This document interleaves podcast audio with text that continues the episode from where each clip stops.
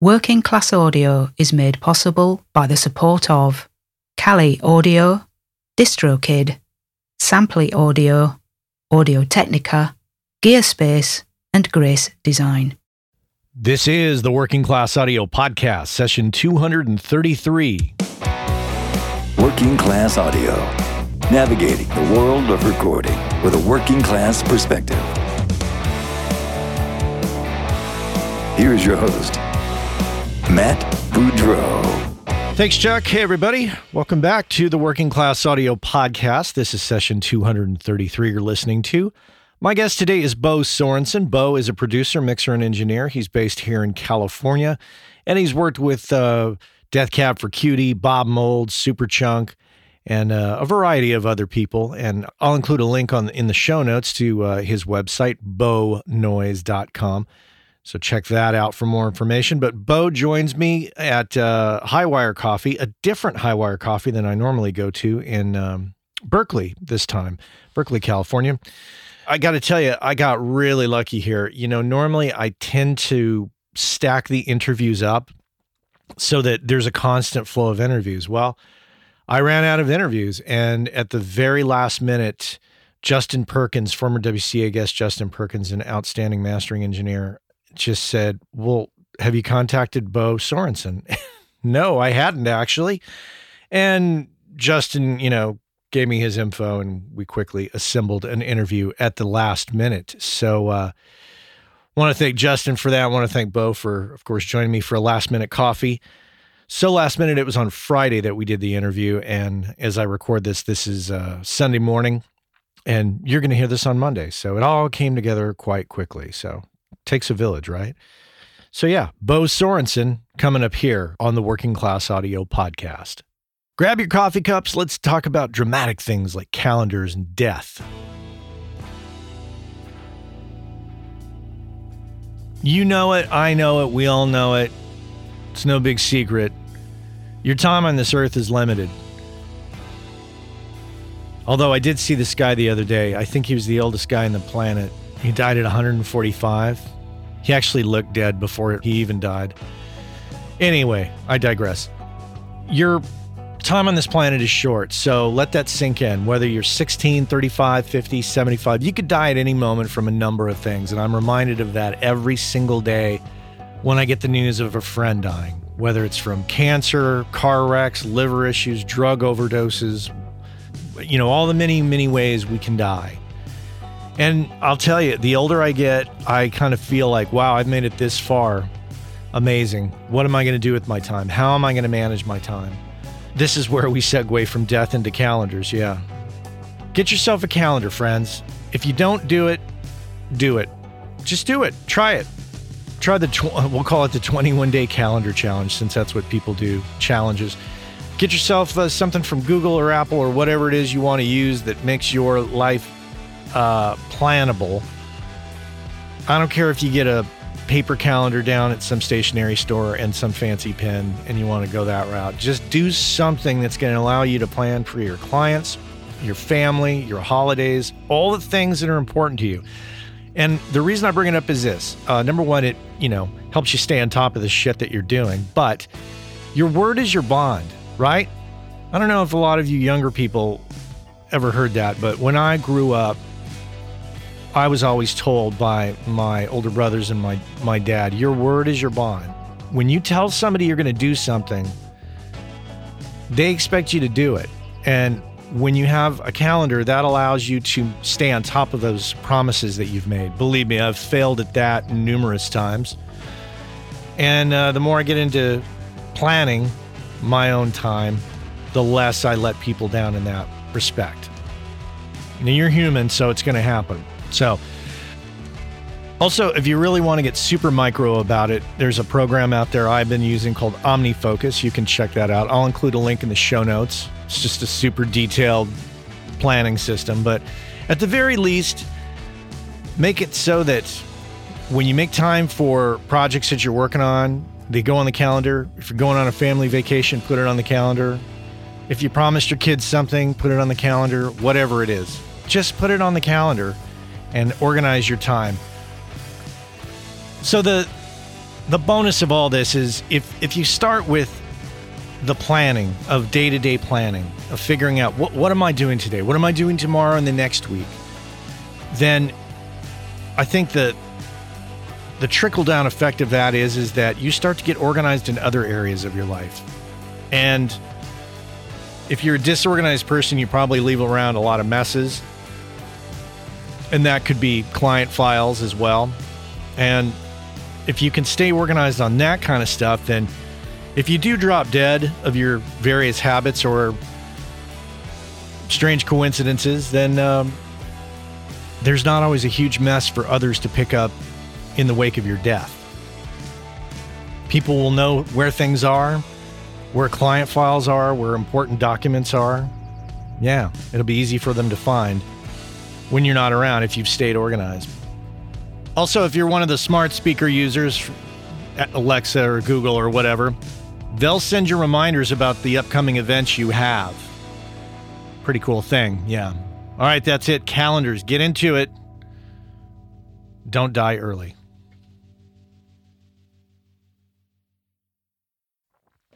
All right, that's it. Let's get to it. Beau Sorenson here on the Working Class Audio Podcast.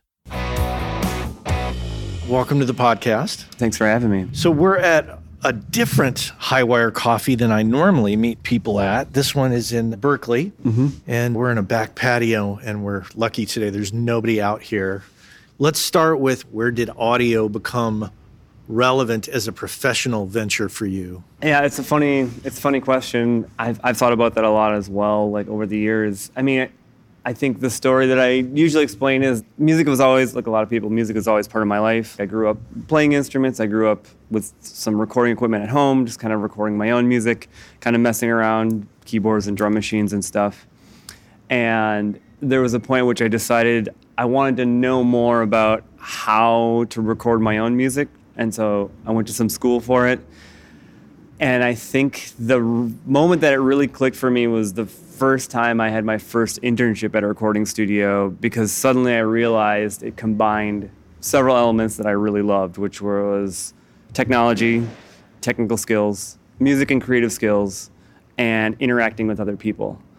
And before that, it had all sort of been separate, as in like I can record stuff by myself, but it's a little bit lonely. And I think also the purely technical side is interesting, but at a certain point, gear is just gear. And so there was something about realizing and being in a recording studio and seeing how you can be a creative facilitator for other people. I was like, this is incredible. It just sort of felt really natural. And I, like a lot of people, I said, I want to spend every day of my life in this room. I don't want to ever see the sunlight again. yeah, exactly. Where did you uh, intern at? I was absurdly f- fortunate, ludicrously fortunate to stumble into interning at this incredible recording studio in Madison, Wisconsin called Smart Studios.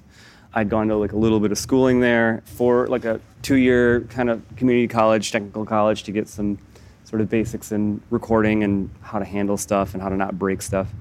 And it's a funny story. I was getting out of school, trying to find a place to intern. As everyone knows, it's an impossible thing to accomplish. There's not many jobs in recording, there's not many internships, especially this was around 2004, 2005. Not exactly a high point for the industry. And so I was very close to moving to Los Angeles. I was going to try to just find whatever internship I could there. And the studio manager at Smart, Mike Zirkel, called me several weeks before I was I was packing things up. I was going to move to the West Coast, and he said, "Hey, have you thought about coming down to interview for an internship at Smart?" And it hadn't even crossed my mind because it was such a lofty place to me. You knew each other? We did not know each other. I had, had no idea. I later found out that I was somebody put my name in and recommended me.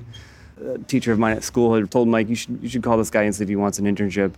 And I met Mike and talked to him about the studio. I think we were supposed to talk for maybe 15 or 20 minutes. We ended up talking for almost three hours about Beach Boys outtakes, and you know what I mean. It was crazy. And I started interning there a couple days later and spent, I think, almost six years there. Not as an intern. A couple years as an intern, like a year or so as an intern, and then an assistant for a couple years, and then staff engineer for a few years after that, right up until Smart closed. Was that a paid internship? It was not a paid internship.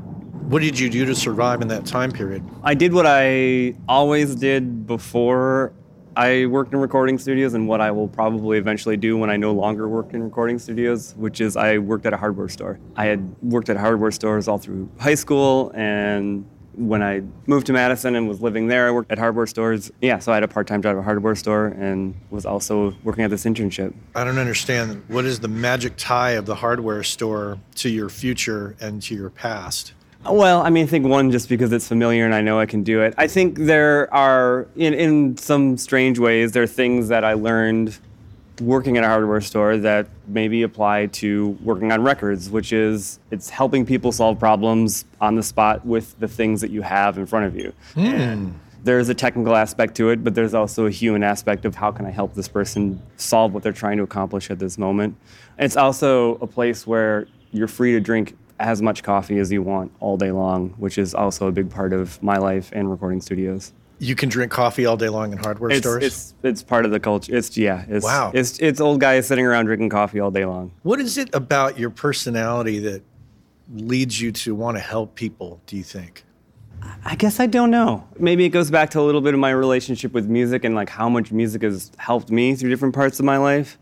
While I've never felt a huge need to be a person performing and the focus of what's going on, I know how much music has mattered to me and to so many other people and to the people I work with as well. And I think being able to help facilitate part of that process, I don't know, it feels like if I can help someone navigate the recording process, which for a lot of musicians and artists is like a particularly tricky thing to navigate and try to figure out, I can sort of bear some of the burden of like how do we actually accomplish this? How do we get through this project? How do we figure out how to record this instrument or whatever? That's maybe the way I can contribute to music in a sort of not behind the scenes, but sort of like supportive role, I guess. Hmm. Do you think that there's like a, a, a, nurturing element to you that comes from how you were raised, or? I guess I don't know. It's really interesting. I haven't really thought about it in that context before. I think I love musicians. I love, you know, I love music. I love being around musicians. And I think I feel a pretty strong frustration when I see the creative process being restrained by the technical side or the mechanics of what it takes to make music or capture it or present it you know yeah. people struggling to record themselves or people sort of fighting against trying to figure out how to get their computer to do what they want or all those sort of things and so also maybe because I've always sort of had a knack for it. I feel like this is something that I can do that I can sort of help expedite or facilitate the process, I guess. What did you learn? What are the key points of knowledge that you walked away with in your time at Smart? Man, it's hard for me to even. I should probably sit down and just list as much of it. And the amount of things I learned at Smart and from working with Mike were just immense. But I mean, I think the number one thing I always try to remember is to be kind to the people you're working with, be thankful that you're working on it, respect the people that you're working with. Another thing that Smart was really great for was it fostered a very creative environment. It was a sort of place where like if you had a crazy idea, you could try it. A lot of that's wrapped up. I know like Butch has talked a lot about the history of the place, how like starting out, if somebody had a crazy idea, they would try it. There's stories of people wanting explosion sounds, and so they're setting off cherry bombs in places and all sorts of, you Huh. know. So like it was a creative incubator, and I think there was a thing where like when I got to the point where I could assist on stuff, or I could work on my own sessions at night, I'd be left alone at this amazing studio you know, with all these great microphones, this vintage A-range console, all these crazy like keyboards and stuff, and then on Monday morning, Mike would come in and he would say, "How did it go? What did you guys do?" And so there was this, there was definitely this freedom to kind of be like, well, we tried this and we plugged this into this, and it sounded really crazy, and it kind of maybe we broke it, but I don't think we did. and it was totally cool. And I think that was huge for me in sort of being fearless in recording, or, or I don't know. I shouldn't say I'm fearless, but I like try to be fearless, I guess, in recording and in chasing someone's vision, I guess. So that's a huge thing I think that Smart taught me. I should point out, I'm just assuming that when either one of us has smart studios, that the audience knows that that was where Butch Vig did a lot of recording and that was his home base for many years. So if you're not hip to that, go back to the Butch Vig episode and take a listen to Butch's interview. Well, so six years. At what point did you stop being an intern and what was that transition like?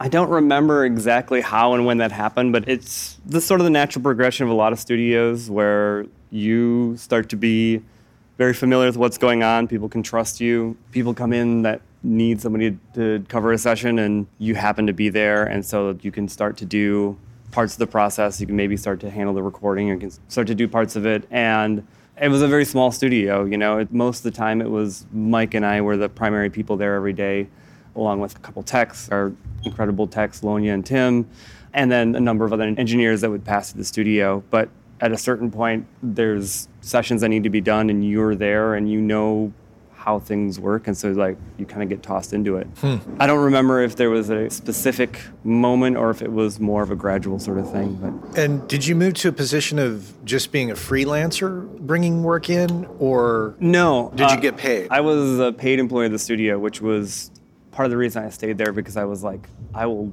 never find a job where I'm a paid employee of a studio in this economy ever again. Yeah, I was an employee of the studio, and so like I was paid a salary just to kind of cover my time when I was there. When I wasn't doing session work, and during that time, I would be cleaning stuff, fixing stuff, doing updates to the website, just kind of shipping stuff, just studio management stuff. Helping Mike out with that. And then I got a small hourly rate on top of that for the days where I was doing session work. So it was kind of like a way where I could have a cushion for just hourly work, which was probably about what I was making at the hardware store, and then for session work that I would get or bring in, I would get paid a little bit more. So survival in Madison was was doable. Yeah, it was it was totally possible. Yeah. A little bit different compared to where you live now. yes, definitely. definitely we'll, is. We'll get to that. Yeah. Well, so what by chance did your exit from Smart coincide with the closing of Smart? It did 100%. I mean, there's part of me that's like, I, I, mean, who knows what would have happened, but if it was still there, I very well may still be there, you know? But there was a point at which it just seemed like running a studio of that sort of scope in that market and that part of the country, it was just tough to do. And Mike and I fought it out for a long time. We kind of like talked about it and of course sort of discussed it with Butch a lot as well. And there was a point at which it just seemed like it was maybe time to shut it down. And it's weird. Like, there's part of me that wonders if we would have stuck it out for a couple more years, if it would have turned around and came back, because I feel like there was definitely a lower point in the studio economy that then things started to pick up. But yeah, there was a point at which it seemed like it was time to close. And then, as much as I loved working at Smart, there's always this part of me that was like always interested to work other places, to see other, get into other rooms, to hear how other people do things. And I did a little bit of that while I was there as well. But when Smart closed, I was like, I think I want to keep making records. And I think the only way I can do it is if I become a freelance recording engineer. And so I was like, I think I'm just going to keep doing it that way. Hey, our friends over at DistroKid have created the DistroKid app for Android, which allows you to do some key things such as check your stats from Apple and Spotify, edit release metadata, upload new releases, and a host of other features. And remember, WCA listeners get 30% off your first year at DistroKid. And if you just head on over to workingclassaudio.com slash WCA30, you can follow the link, get your 30% off, and be off to the races. So check our friends out at DistroKid and make sure and get your 30% off by going to workingclassaudio.com slash WCA30. At any point in the closing of Smart, did you contemplate opening your own studio? No, I didn't. And I've wondered if my sort of my first and primary experience in recording being at a studio that I love that closed weighed me with some baggage about owning a recording studio of my own and I've kind of resisted it for my whole career of like having my own place. I think possibly part from that reason a little bit. It's an incredible amount of work to do that, and the amount of respect I have for the people that run the recording studios I work at and own them is immense. It's crazy. Yeah, the freedom that one has as a freelancer yeah. is immense. It is. Yeah. And I think a lot of people, I mean, God, you know, I've already gone through in my early part of my career of having studios and going through that fascination process. Now I'm on the other side of that going, never again. yeah, I, I understand. As people always ask me, and I say, not unless I have to, or like, not unless I'm forced to, you know? And it's tough. You start to move towards a spot where you want autonomy and you want control. And there's definitely that temptation always there. But I also, I mean, I hate to say it, but I love making records more than I love running a studio. I think that's what I want to do the most is I want to help people make music. And even just working as a freelance engineer, you spend so much of your time not making records, just preparing for and cleaning up after records and adding like a building and a space and yeah it's a lot. It's i think it's very similar to um, chefs. Chefs who love to cook. Yeah. And then one day a chef will say i think i'm going to open a restaurant. Yeah. Yeah exactly. And then they end up getting out of it. Yeah. Yeah totally. I can see that. The other thing i do have to always remind myself is, is like for everything you believe there's an example that flies in the face of that and i think one is my friend and a hero of mine, Tucker Martine, who Mm, Tucker. Does, does an amazing job of he has his place and he seems to have built an incredible recording studio and manages to keep busy making records and it seems like he's figured out how to make that whole situation happen. So he's maybe someone I would look up to as if I could figure out how to do it like him, maybe that would make more sense. But Yeah, and I think Tucker and his his wife have very musical family in general. yeah. And I mean, it's just like a whole part of of their world. Yeah. I'm sure years to come down the road, we'll hear stories of their kids Oh, and the influence that Tucker and his wife have had on their kids. Oh my god, yeah. Tucker is a is a former WCA guest, so if you have a chance, go back and listen to my interview with Tucker. I'll include a link in the show notes. Tell me about your transition from Midwest to West Coast. Yeah. So there was a little bit of serendipity in it. And I somehow, at the timing of when Smart was closing, I got asked to do a record by my good friend and probably the other person that has the most influence and I probably have learned the most from in recording is Chris Walla. And Chris and I first worked on a record by his band Death Cab for Cutie at Smart. They had tracked the record out east at this studio called Longview Farms, which had an A range console. And when it came time to mix the record, he kind of wanted to mix it on a similar console when Smart had a Trident A range, kind of an esoteric British recording console. And so Chris came to Smart to mix plans, and that's how we got to know each other and stayed in touch. Several years later, Smart was closing, and I think maybe I called him and I said, Hey, I think Smart's gonna close. I think I'm gonna keep working freelance, and I don't know what I'm gonna do, but that's as far as I've gotten. And he said, "I'm really sorry," because he loved he loved Smart as well, and we worked on other projects thereafter plans. And he said, "Well, we're getting ready to make another record, and I kind of wanted to ask you if you would help me record it." And so it just happened that the timing of when Smart was closing was when I got asked to do this project that was going to be a couple months long, and it was going to take place all up and down the West Coast. We ended up working in Vancouver, Seattle, a little bit in Portland, San Francisco, and Los Angeles. And I'd done a little bit of work in Portland already, and Portland's maybe the easiest city in the world to fall in love with. So I had, I'd been looking at Portland as a place to sort of base myself out of as a freelance engineer. So I was like, maybe I'm going to move to Portland and I'll spend the first three months out there just working on this record and then try to put my life together from there. And so there was this sort of weird serendipity that brought me out there. You know, it was something that was in my mind and I'd been looking at, but it kind of just sort of happened that way. And hmm. It was great. It gave me a bunch of work to get started. It got me into a bunch of studios out here. It brought me to Tiny Telephone for the first time. Tiny Telephone, San Francisco or Oakland? That was Tiny Telephone, San Francisco. It was the B room hadn't been built yet, and so it was just the A room a in, while in. San Francisco. Yep. And I don't know if there was even a dream of Oakland yet at that point. That would have been around 2010, I think probably 2010 or 2011. But ultimately, where did you end up? I ended up in Portland, and part of the band was living in Los Angeles at the time. Chris was in Portland. Part of the band is in Seattle, and so to sort of democratize people's time away from home, they're like, let's do it in several different places. So hmm.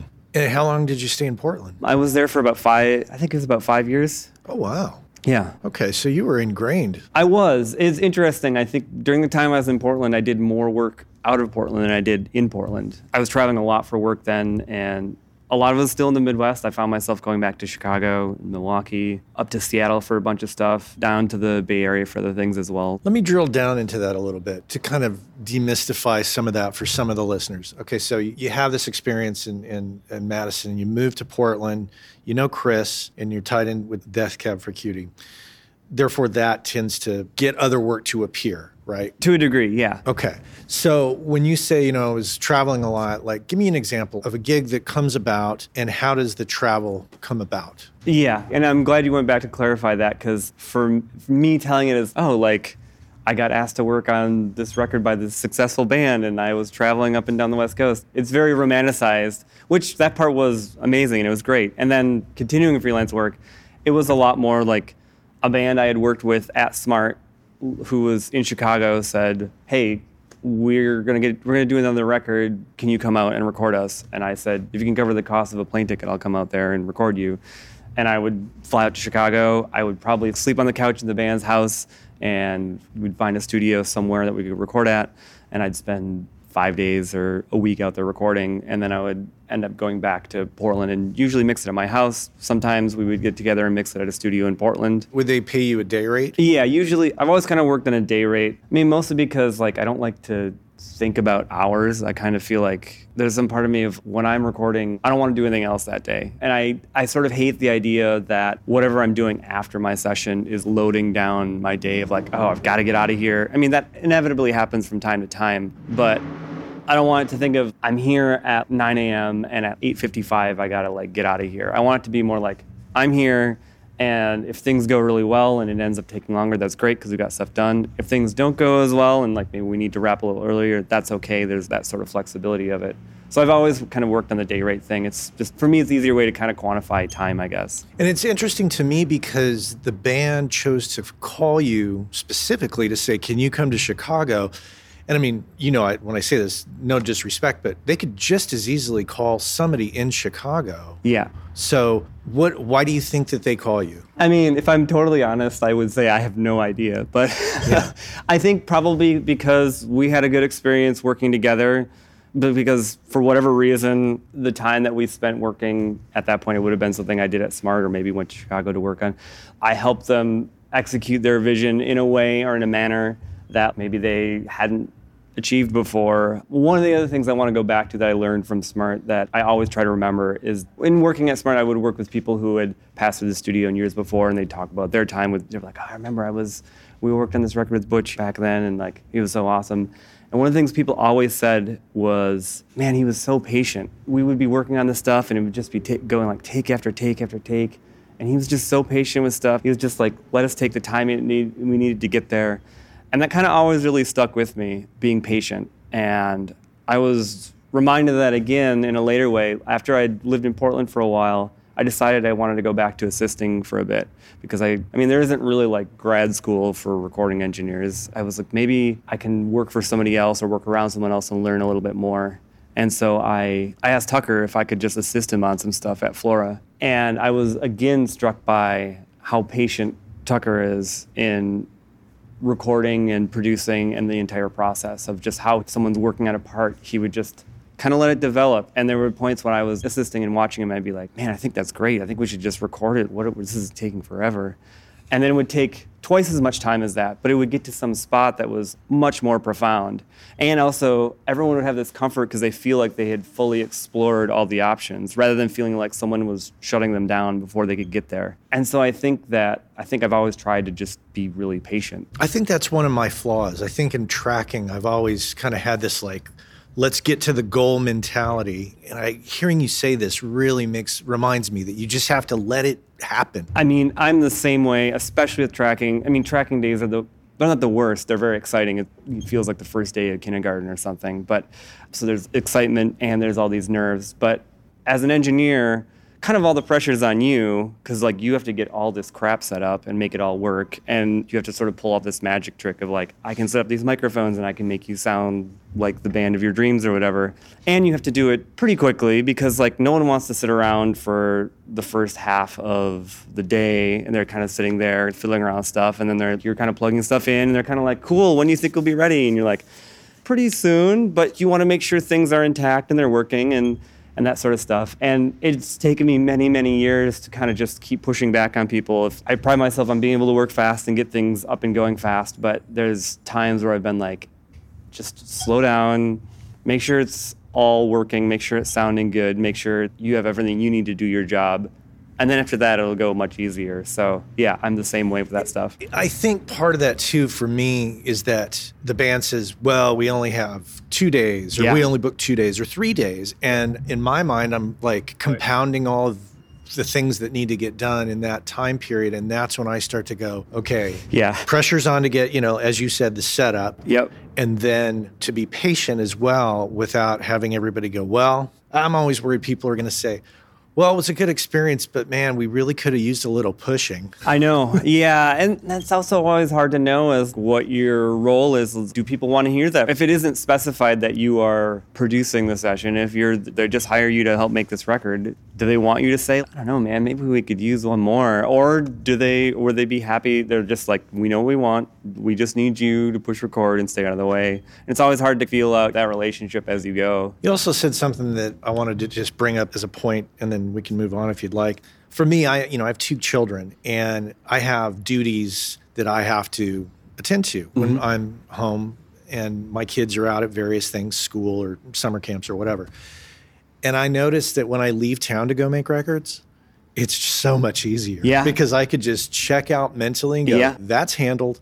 I'm with you, band, Yep. all day long. Oh, yeah, 24 totally. hours a day if you want. Yep. And so, just as a suggestion to those who do have kids, consider taking a band out of town or, or going Yeah. to a band out of town when you do have kids because it's it's easier to just be focused on the band. I mean, I would rec- recommend that to bands. I mean, it's getting out of your environment. You know, first of all, there's like a lot of romance in the old. The Rolling Stones are going to set up in this chateau in the south of France, we're going to live there, and we're going to do that. Which, outside of the sort of rock and roll dreams, there is something to be said both for engineers and producers, but also the artist as well, to remove yourself from those distractions and get away for even just a couple days to do something, especially for like a tracking session. It can be really helpful. I feel like there are more options for that at a more affordable price for musicians these days than there were when I started recording. People always dreamed about that one. they're like, oh yeah, what if we could go like rent some place and do that? And there are options like that now that are pretty great. And the other thing I always say when I found myself in those sort of residential recording situations where you're just kind of living at the studio and you're out in the middle of nowhere, I always say this to people is like, there's nothing else to do. You know what I mean? You're out there and you're like, we can go for a walk or we can go record some more. And so it is really, in a way, it can be very efficient as well. Definitely. Yeah. Why did you leave Portland? Um, so affordable. I know. Leaving Portland was a, it was a tough decision. I, I shouldn't say that. It was a tough decision in some ways, and it was a very obvious decision in other ways. There were two huge factors that led to me leaving Portland. I guess the first one is that I met the woman that would become my wife, who was from the Bay Area. And so there was this remarkable gravity pulling me towards the Bay Area. And I'd been here before, I'd worked on records before. It's an amazing part of the world. Like, I loved it. But I was also like, I'm a recording engineer. There's no way I can afford to live in the Bay Area. The other factor that happened at the same time was my friend John Vanderslice was building a studio in Oakland and had been using all of his Jedi mind tricks to try to lure me down here to work at that studio as well. And as I sort of said earlier, I'd first met John when Chris and I worked at Tiny. We recorded strings, the Magik*Magik Orchestra for plans at the A Room, and had been in touch. John played a show at my house in Portland a couple years later, and was always saying like, "We're, we're going to build a studio in Oakland. It's going to be amazing. You should come down here. I want you to be working here." There was a point at which I was like, "There's this person that I'm completely crazy about here, and then there's this other person who's, I mean, always been one of my heroes." Asking me to come down here work at a studio. I guess maybe the third factor is I had been working freelance for about five years or so, and traveling a lot was tiresome. The records I was working on weren't they weren't big budget records. I mean, like I've never flown first class in my entire life. It was like a lot of flying somewhere, usually staying somewhere like a spare bedroom in the bands or something like that, and working in great studios. But it wasn't posh in any way. And there's a thing about recording work and traveling for it where like I would bring some equipment with me and there's a couple days before where you're like getting ready, you're packing your stuff up. I'm shipping like microphones and equipment that I'm kind of worried about, and I'm like, is this stuff going to get there? And Oh, then yeah. gotta, so you got to wait to see if it gets there, and the shipping's expensive, and then you got to ship it back, and you're like, I don't know, is that is that lunchbox going to make it back? And then it's all beat up, and and, you know, and there's a couple days of just on either end where I realized there's so I was losing so much time in my schedule, you know, and then I get back home, I got to like put my studio back together so I can start mixing whatever it is I recorded, and I was like, I need to go back to having a home base a little bit more. Mm. And the idea of being focused around Tiny Telephone and traveling less was really appealing at that point for me. About a year and a half ago, I signed up for Samply.app, and I have to report back and say that I'm completely thrilled with it and it's working out quite well. It gives me the ability to upload mixes and masters to the website and provide a super pro looking interface for my clients. They can drop comments in the timeline. They can listen on any device. They can listen to it in high res. And if I want them to pay for the mix or master before they download it, because of the Stripe integration, I can set that up. There's also Dropbox integration, which allows me to quickly create a folder in my Dropbox, which automatically syncs with Samply, makes it much more simple. You should check it out for yourself, but there's a deal to be had. So use the code WCA20. Go to samply.app or samply.app, use the code WCA20, get 20% off, and you'll be off to the races. It's a fantastic tool that I think you're going to enjoy and will definitely make you look a lot more pro when you're delivering files to clients. Skip that whole business where you send it to them over Dropbox. That looks totally amateur at this point. Use samply.app and use that code WCA20, and I think you're going to be really thrilled. Samply.app.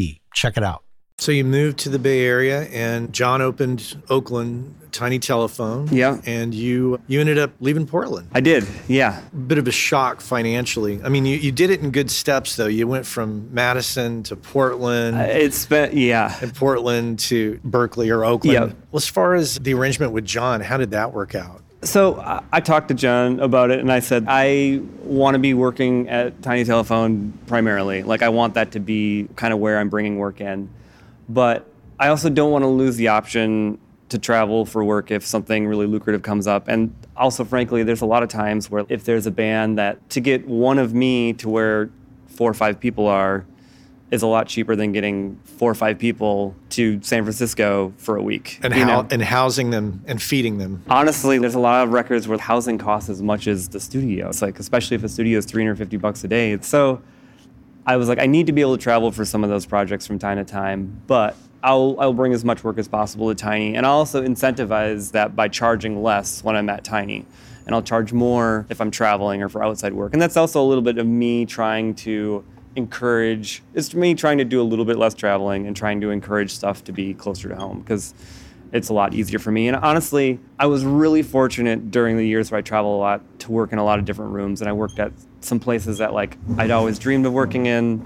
And I learned a lot and I saw a lot and I heard a lot of stuff. But the ability to go into the same room that you've been working in every day or almost every day for four or five years and just know where stuff is, how it works, know what works, maybe know what you don't like and know how to get around it is so valuable, especially when it comes back to that setting up thing we talked about, where it's like if you woke me up in the middle of the night and you're like, you have to go to Tiny Telephone, you have to start recording like a three piece punk rock band in a half hour. I could walk down there and I'd be like, okay, this is what I want to do. I know what's going on. I can figure it out. Hmm. Because there's a familiarity with what's there. I'd be like, okay, yeah, like I'm probably going to grab this. This is how it goes.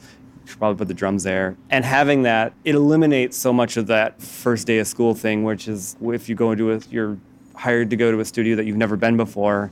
Maybe it's a great studio. This is great, but you're like, so how do you guys uh, uh so headphones how uh how do you guys you know Right. and then Patch Bay. Patch Bay, Uh, yeah. Okay, so like, wait, where is that thing? And also, part of the thing about being freelance is sometimes you find yourself in places that aren't that great. I would find myself in situations where the band's like, well, we've got this much money and we've got this buddy who's got this place in his basement. And you're like, okay. And then you're put in this situation where you're like, guys, this place pretty busted and it's hard for you to do your job. Mm-hmm. But there's also, I'm a believer that like poor workman complains about his tools. It's also like they're getting a deal because it's their friend and you're kind of like, this is kind of a nightmare. So like having a place where you're really, really familiar with is a huge asset, especially for projects that are short on time. it's always interesting when a band is, you know, they're trying to project manage their their record and hey, we got a great deal at this studio and you're like, "Oh, not that studio."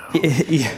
And because Yeah. you know it's like, "Well, I've been there, the Patch Bay is like It's fine, but there's some stuff that's kind of weird, or you're like, yeah, there's all that stuff that's in the rack that you ask about it, and you're like, oh, cool, like I love those, and they're like, yeah, that's been doing this thing. And you're like, okay, cool, I won't use that. So what's up with channel 7, 13, and 14? They're like, yeah, nobody ever uses those. So just, Uh-huh. Or the person who gives you the keys, they're on their way out because they're late for an appointment, and then they're handing you the keys, going, "Oh, and by the way, channels blah blah blah blah blah blah blah blah on the patch bay. Yeah, d- don't use those." And it, and they run Yeah. this whole scenario by Yeah, you. It goes in one ear, out the other, and you're like, you're like, "Oh shit!" Or the situations where you've been fortunate enough to have, you know, most of the time I work by myself, but sometimes I'll work at places and a lot of outside places, they have that policy the first day you have an assistant or something to help you get going. Right. Which is great. Then the assistant's not there the, the, the second day and you haven't set anything up and you're like, okay, so the panel in the back of the second ISO comes back where? And like, how did you? Yeah. oh, I hate that. I know. Yeah. so it's, great when you have great assistance. Yes. places that have great infrastructure have mm-hmm. great assistance always always a bonus talk to me about your overarching philosophy with how you handle money and being a freelancer are there any rules of the road for you In terms of like how I get paid or how I yeah everything from how you get paid are you a saver are you a spender do you go and blow everything on new gear I think because I'm from the Midwest, I tend towards being anxious. I tend to try to oversave, and I try to just wait until I really need something to buy it. Which at times is maybe maybe I should have spent some money to invest. Like there's times where like I'll finally get something and I'll be like, wow, if I would have bought this thing a year ago, that would have really helped me, or that would have been great. I mean, I try to be pretty prudent with what I have. It's like like all of us, gear is cool. It's, I get excited about it, and like when you find a tool that does something really transformative, it's amazing. And it's finding like the right screwdriver is like "Ah, I can finally like put this thing back together, you know. but I also try to not obsess over, it, and I try to remind myself how many great records were made with so little and with such simple tools, and try to use what's available as much as possible. how do you handle the work-life balance thing with your wife Well, I'm in a particularly specific situation in the fact that my wife is also a recording engineer. oh Yeah. So my wife's name's uh, Maryam Qudus. She's a musician first, and then uh, over the time we've been together, she's st- started engineering and producing records as well, and now is as busy as I am doing it. And so there's this amazing understanding between us of if one of us is working, the other one isn't like, hey, when do you think you're going to get home? Because we both kind of get it, you know? yeah So I would say in the on the good side of things, it affords both of us this kind of freedom to work when we need to work. It also affords us freedom to take work because we both understand what it's like to be freelance and to need to take work when you can get it. I would say the drawback is it means both of us are busy and like finding pockets in our schedule are is tough. Yeah, and I'm sure there's those conversations. Honey, have you seen my SM7? Uh, there's is we have a couple calendars for so we have a we keep a small studio in our house for mixing.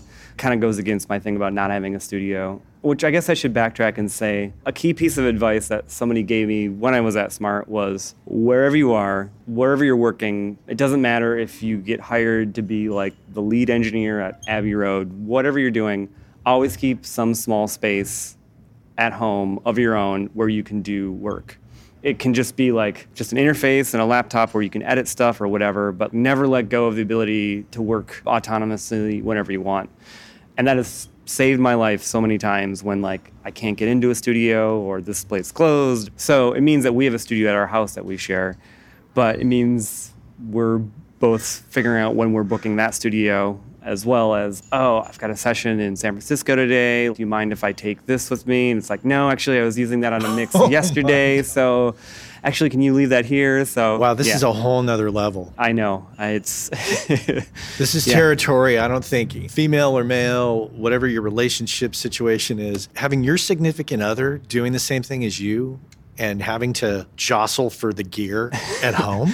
Yeah, I mean, we joke that like we're gonna have to build a second studio at home just for each of us, but like, it's amazing. But it's also it's also great because like I've got someone to like I'll come home and I'll like I can play like a, a mix and be like, what do you think? Am I overcooking this one a little bit? And she can say, yeah, you could probably just relax a bit, or or vice versa. She'll be like, I don't know, what do you think? Is way too much effects on the vocal? I'm like, no, I think that sounds great. So it does like everything there's some parts that make it difficult and if we do want to actually see each other and not be working. We have to we at this point have to schedule our time off together. God forbid you get a divorce. I know. Have to split the assets on the iLok. Yeah, exactly. exactly. So that's part of how that happens. I'm taking the house and all of the Soundtoys plugins. Yeah, exa- exactly. Well, I, I don't use them anyway, so So you now live in the Bay Area. Yeah. You work at Tiny Telephone Oakland primarily, travel a bit, Yeah. I assume still, to some degree. Where do you see the next five to 10 years? Whew. I mean, if I'm totally honest, hopefully doing the same. When I started doing this, I never thought I would be able to do this for more than a year of my life. Each step of the way, I, I remember working at Smart and being aware of Tiny Telephone and thinking, like, man, I love John's records and like that place is so cool. I hope I could like do one record there someday once. You know what I mean? like, and I never was like, and the same thing about the other places I've mentioned, the same thing about like electrical and so many of the artists I've been lucky enough to work with too. I've been like, wow, I, I, it would be amazing to work with someone like that. And so, in this weird way, my lack of specific planning has brought me greater things than any focused effort at a certain thing. I think I want to keep getting better at what I want to, at what I'm doing. I want to keep making better records. I want to stay busy. I think after being here for a few years now, I'm open to traveling a little bit more than I have been. I mean, I'm always open to traveling for stuff if it makes sense, though I don't think I could go back to traveling all year long. I guess maybe either finally opening a studio or fighting off the urge to open a studio. I don't I don't think there's a opening a studio in my future. What would be your business advice to a recording student at this moment? I think learn as much as you can, work on as many things as you can, be nice to everybody you can. Just be kind to everyone because you never know how they're going to come back into your life mm-hmm. or what they've experienced or what they might know that they can teach you. I guess maybe that sounds bad, like you should be nice to people because someday it's going to pay off. But I've seen so many cases where the people around me, I mean, someone like Butch, who's like incredibly kind and incredibly successful. And for me, that's like a model of you can be kind and you can be successful. So I think also maybe another thing for people that are learning, I would say, is to learn as much stuff as you can and kind of don't listen to people when they say don't do things like that or don't worry about that. And don't worry about if someone's like, yeah, it's like if you want to make records, you got to learn how to use Pro Tools. It's like if you like Pro Tools, use Pro Tools. If you like making records in Ableton, figure out how to make records in Ableton and make cooler records than anybody else. You know what I mean? Like, who cares? You know, Yeah. if someone's like, you need to have this thing or you need to do this, do it whatever you want and make cool records that way, and don't worry about what people think. You know? Worry about making the records. Yep. Yep. Don't worry about the tools. Yes, exactly. And whatever tool you choose, learn it and get really good at it. And it doesn't matter if it's not the one that everyone else uses. And know its pros and cons because Yeah. Pro Tools has its pros and cons and tape has its pros and cons. I love I love them both. Yeah, for different reasons. I guess maybe the last thing is always respect the people you're working with and respect their music and respect that it's their music and it's their craft and realize that someone bringing their music to you to work on it is it's an incredible privilege for you and it's a lot of trust on their part and maintain that relationship you know what i mean Yeah, it's a gift. it is it's truly a gift every day of it Excellent. Well, thank you so much for squeezing me in and having Oh. coffee with me. oh of course And we had other other than a helicopter and some other sounds I heard, we got really lucky it's not too bad yeah. Yeah. little iZotope it'll be fine little iZotope, little pro tooling. yeah All right. Well, thank you. yeah thank you so much Beau Sorenson here on the Working Class Audio Podcast. Thanks for being here with me today. Our friends over at Kali Audio have just introduced the brand new LP UNF system, which is meant to give you everything you need from a studio monitor in a package that you can basically set up anywhere. And the system is specifically designed for your desk. So no matter how else you're using your desk, reflections from the drivers to the desk to your ears are accounted for giving you a perfectly clear picture of your mix that you can rely on to translate well. Whether you're putting them on stands behind your desk, on a desk away from walls, on a desk against a wall, on a desk on speaker stands away from the walls, there's a number of configurations and they have settings on the back to accommodate all of that and more. And if price is a concern, never fear. They're priced at 299. That's right, pretty affordable. Head on over to kaliaudio.com and check out the new LP UNF. I want to thank everybody that helped out with today's show. That includes Anne Marie Plo on the editing, Mr. Cliff Truesdale with the Working Class Audio theme music, and Mr. Chuck Smith with his lovely voice. Thank you for listening and coming back week after week. Tell all your friends, spread the word. I hope your next cup of coffee is a good one. And until next time, take care. Hey, I know many of you are aware of this, but for those of you that aren't aware, Working Class Audio sponsors the forum over at gearspace.com called Audio Life. And quite simply put, it's a place where audio professionals can go to talk with other audio professionals about things other than audio gear, including life hacks, work life balance, health and hearing loss. You know, if you want to talk with other audio professionals who can identify with what your lifestyle is like and how it relates to things going on in the world outside of audio, this is a great place to go and check out. So head on over to gearspace.com, check out Audio Life, many of the same topics that we discuss here on the show on gearspace.com. So check that out.